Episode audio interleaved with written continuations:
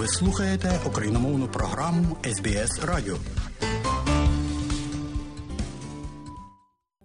А далі, шановні друзі, у нашій україномовній радіопрограмі Вістки із рідних земель, з якими вас ознайомить сьогодні журналістка Людмила Павленко.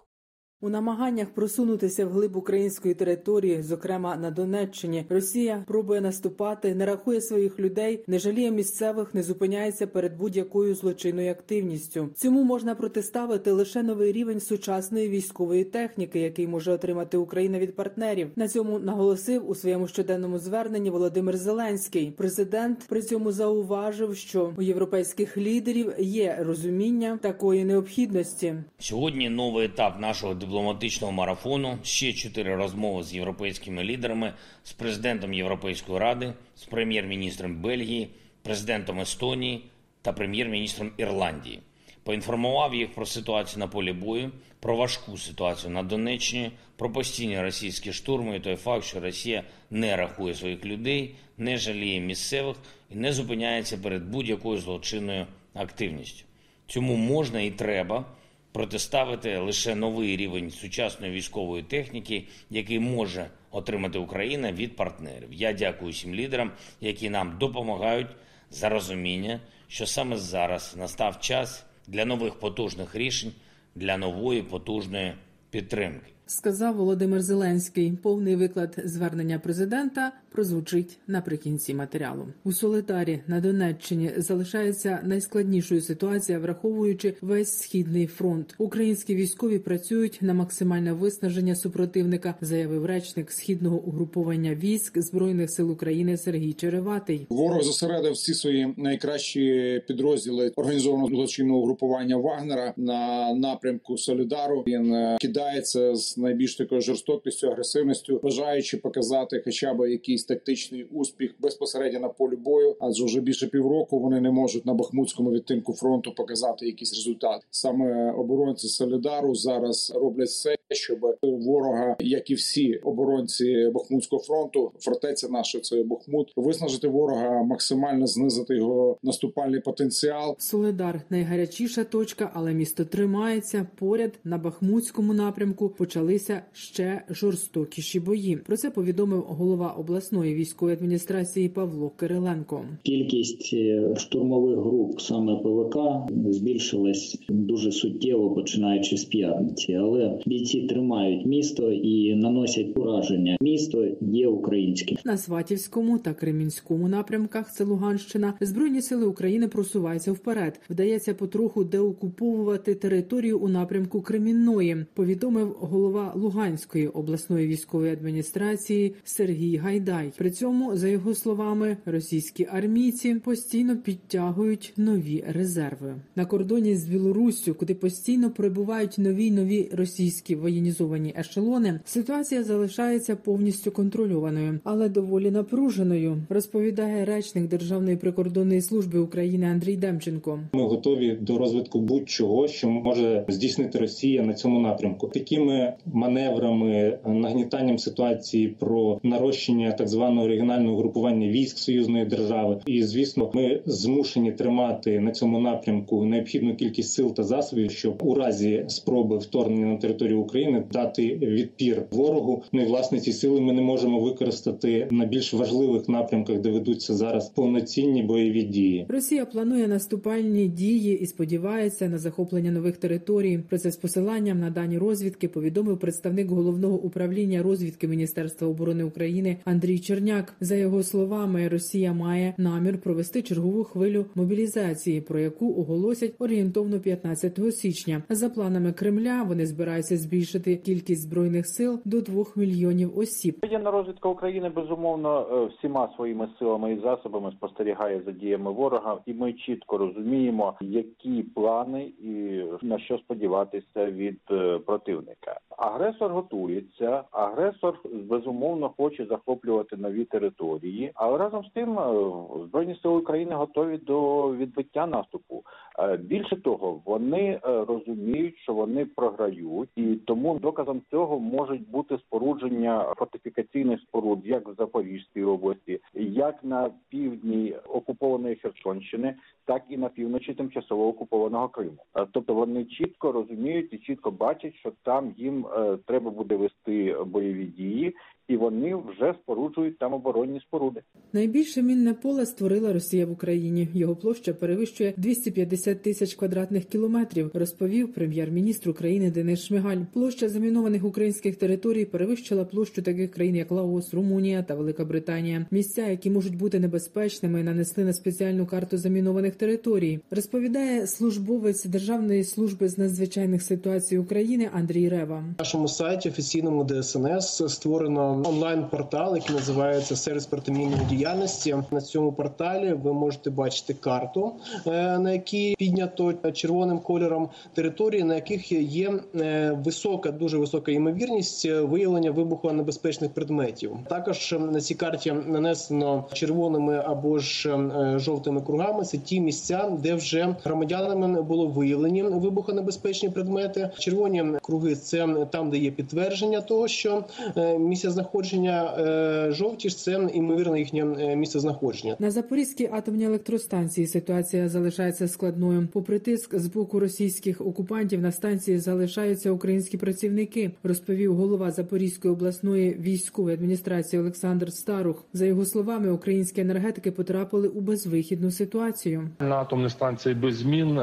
всі шість блоків як не працювали, так і не працюють, і відповідно електроенергію знову отримують з енергосистеми України, щоб забезпечити е, холодний режим зупинки. Відповідно, наші енергетики на місці е, працюють щоденно. Ну а окупант примушує е, колаборувати, примушує брати паспорти, укладати угоди. Якісь там люди не можуть виїхати, тому що інакше не буде кому забезпечити стабільність ситуацію і е, запобігти можливим інцидентам ядерним, які можуть на цьому об'єкті відбутися. І продовжуються надалі обстріли за меж навколо станції. Плани післявоєнної відбудови енергетики України обговорили під час зустрічі міністр енергетики України Герман Галущенко та віце-президент Єврокомісії Франс Тіммерманс. Під час зустрічі обговорили питання санкцій проти російської енергетики. Повідомив Герман Галущенко. Важливо зараз позбутися Росії взагалі як гравця в енергетичній сфері. Тобто, ключове це те, щоб е, не було е,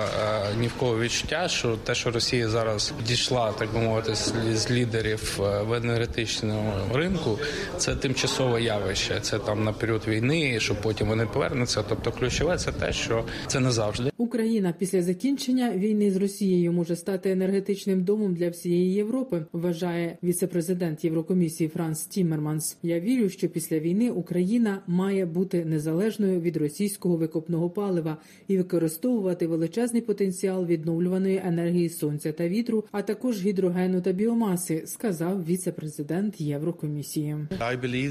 Я вірю, після війни Україна має бути незалежною від російського викопного палива і використовувати величезний потенціал відновлювальної енергії сонця та вітру, а також гідрогену та біомаси. Україна може стати енергетичним домом для усієї Європи і досягти незалежності в енергетиці. Деякі кібератаки Росії на українську інфраструктуру можуть бути кваліфіковані як воєнні злочини. Про це в інтерв'ю Політіко заявив заступник голови Держспецзв'язку з питань цифрового розвитку Віктор Жора. За його словами, Росія координує кібератаки з військовими діями. Як приклад такого скоординованого удару він згадав кібератаку на підприємство ТЕК у липні 2022 року. Було обстріляно теплоелектроцентраль і одночасно було атаковано корпоративну мережу в інтернеті. Служба безпеки України затримала російського агента, який наводив ракети на теплоелектростанцію у місті Дніпро. Чоловік під прикриттям працював у місцевій фармацевтичній компанії, займався постачаннями лікарських препаратів, а тим часом збирав розвідувальні дані. Розповів речник Служби безпеки України Артем Дегтяренко. Зрадником виявився агент головного управління Генерального штабу збройних сил РФ, більш відомого як ГРУ.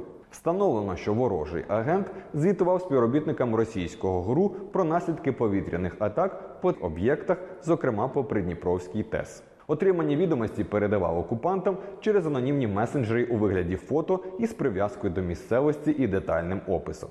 Під час обшуків за місцем проживання затриманого правоохоронці виявили мобільні телефони із доказами листування з представником російської спецслужби. На Вінниччині перед судом постане митрополит Української православної церкви Московського патріархату, який публічно виправдовував збройну російську агресію проти України. Повідомляють в обласному управлінні СБУ. За матеріалами слідства митрополит поширював серед вірян пропагандистські листівки, в яких закликав до захоплення влади та зміни меж державного кордону України. А також на одному із сайтів Російської православної церкви розміщував публікації на підтримку російських окупантів та їхніх воєнних злочинів. Під час обшуків у церковника знайшли про кремлівські агітки та літературу. А експертиза підтвердила факти його незаконної діяльності. Починаючи з жовтня 2022 року, служба безпеки України почала проводити серію обшуків у храмах, монастирях і лаврах Української православної церкви Московського патріархату. У більшості випадків правоохоронці знаходили докази про російської діяльності єпархій та священнослужителів. Уповноважений Верховної Ради України з прав людини Дмитро Лубінець орієнтовного 12-14 січня зустрінеться із російським омбудсманом Тетяною Москальковою на території Туреччини. Головна мета зустрічі повернення українських полонених. Окремо планують порушити питання щодо повернення цивільних заручників, яких Росія масово незаконно затримує на тимчасово окупованих територіях України. Далі слухайте повний виклад щоденного звернення президента України Володимира Зеленського за підсумками чергового дня війни. Бажаю здоров'я, шановні українці. Сьогодні новий етап нашого дипломатичного марафону. Ще чотири розмови з європейськими лідерами, з президентом Європейської ради, з прем'єр-міністром Бельгії, президентом Естонії та прем'єр-міністром Ірландії. Поінформував їх про ситуацію на полі бою, про важку ситуацію на Донеччині, про постійні російські штурми і той факт, що Росія не рахує своїх людей, не жаліє місцевих і не зупиняється перед будь-якою злочинною активністю. Цьому можна і треба протиставити лише новий рівень сучасної військової техніки, який може отримати Україна від партнерів. Я дякую всім лідерам, які нам допомагають за розуміння, що саме зараз настав час для нових потужних рішень, для нової потужної підтримки. Вільний світ має все необхідне, щоб зупинити російську агресію і привести державу терориста до історичної поразки. І це важливо і не тільки для нас, це важливо для глобальної демократії, для усіх тих, хто цінує свободу. Тим більше це важливо зараз, коли Росія ще й збирає сили для чергової ескалації. Разом з партнерами маємо зробити і робимо все, щоб вже зараз господарям Росії стало зрозумілим, жодна їхня ескалація їм не допоможе. Поразка російської агресії має залишатись безальтернативною, попри всіх і все, кого і що Росія буде намагатися кинути у бій. Я дякую пану президенту Європейської ради за розуміння ще й того, наскільки важливою є незмінність підтримки України у цьому протистоянні, в якому Росія намагається виснажити усіх нас, українців, європейців, інших партнерів, має бути чіткість сигналів, сигналів, що ми пройдемо увесь шлях до поразки російського терору. Ми пройдемо разом та зі збереженням стабільності в Україні і фінансової, і соціальної. І саме тому фінансова підтримка була однією з головних тем моєї розмови з Шарлем Мішелем, а також зброя і подальша європейська інтеграція України. Дякую прем'єр-міністру Бельгії за підтримку наших дипломатичних зусиль, зокрема нашої формули миру, всіх її принципових елементів відновлення безпеки, відновлення нашої територіальної цілісності, відновлення справедливості. Впевнений, що лідерство Бельгії допоможе нам досягти чесного миру і дякую за готовність реально наближати мир, збільшуючи збройну підтримку нашої держави. Вже надана бельгійська оборонна допомога суттєво посилила нашу державу, і ми домовилися сьогодні, що наші команди працюватимуть над новим постачанням. Я дякую президенту Естонії та усім естонцям за нові рішення на посилення нашого захисту. Також обговорили з паном президентом наші подальші кроки в європейській та євроатлантичній інтеграції. Я дякую Естонії за дуже потужне представництво інтересів України в Європі. Навіть коли хтось сумнівається, Естонія знаходить аргументи, як підтримувати Україну і як посилювати санкційний тиск на Росію.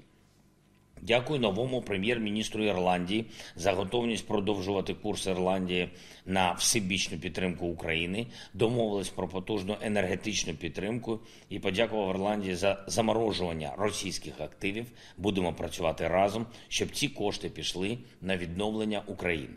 Загалом, за час від мого візиту в Вашингтон, я провів вже близько 30 переговорів з лідерами і представниками держав-партнерів, і буквально відчувається щодня, як рішучості світу подолати російську агресію стає все більше. Я дякую всім, хто допомагає нам захищати Україну і свободу. Дякую всім, хто воює за незалежність. Сьогодні хочу особливо відзначити бійців 46-ї окремої аеромобільної бригади за хоробрість і стійкість при захисті Солидару. Дякую вам, воїни. Дякую всім, хто працює на посилення України. І ще одне. На підставі матеріалів, які були підготовлені Службою безпеки України та Державною міграційною службою України, та відповідно до Конституції нашої держави, я ухвалив рішення про припинення громадянства чотирьох осіб: Деркача Андрія Леонідовича, Козака Тараса Романовича, Кузьміна Ріната Равлієвича і Медведчука Віктора Володимировича. Якщо народні обранці обирають службу не народу України, а вбивцям, які прийшли в Україну, то і наші дії будуть відповідними. І це не останні такі рішення. Служби працюють. Слава Україні! Людмила Павленко для Радіо СБС. І далі нагадуємо, що україномовна програма Радіо СБС щодня подає вістки з рідних земель та огляд новин бюлетеня СБС Радіо. Заходьте на нашу веб-сторінку www.sbs.com.au і також на нашу сторінку у Фейсбуці. Ви можете слухати наші радіопрограми також і через мобільні додатки App і Google Play. Слухайте Радіо СБС сьогодні і завжди.